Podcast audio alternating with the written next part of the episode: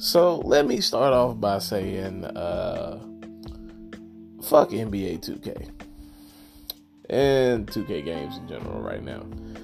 What I mean by that is this. Listen, man. I know everybody is enjoying themselves playing NBA 2K20. I, I I really doubt it. But yeah, some some people are really enjoying themselves playing 2K20 and that is perfectly acceptable, perfectly fine. But come on people, let's be real. NBA 2K has not been the same since NBA 2, 2K12. It as soon as VC was introduced to this franchise, that's when the whole thing went downhill. And I, I swear you who can make an argument otherwise? When you put so many options to pay for your 99 overall player, for your can't do you can do it everything center that's 7'5 but has the skill set of a point guard. When it's the fact that this whole franchise is nothing but a money grab now.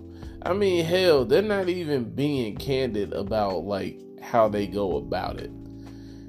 They even had the slot machines, all the loot box packs, whatever they call it now, all that shit in front of your face now. And then you're trying to hide it because you know why? They know you can't do a damn thing about it. And I mean, that's real, man. Who else is making basketball games right now besides EA? Live is damn, it's just not up to par yet, man. And and believe me, there are a lot of people that want NBA Live to succeed, but I don't know, man. I just I need for EA to really like concentrate and try to make live the best it can be, but they won't because it's, it's fucking EA. EA is constantly failing. They're a horrible company. They ain't shit it's, it's just hard, man. It's hard being a basketball fan, wanting to play a basketball game, and then just knowing that like your only option is a fucking microtransaction infested piece of garbage.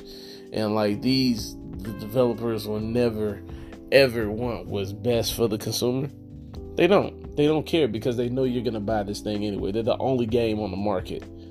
You got high profile athletes endorsing it. You got YouTubers, freaking influencers selling us soul for that shit. I ain't gonna say selling their soul because I ain't gonna fucking lie. If 2K offered me like, hey, bro, here, here, hundred thousand, go ahead and promote this shit, bro. I will be the first one to be like, yo, this is the greatest game ever made. Uh, you can shoot all kinds of threes. You can have all kinds of player progression.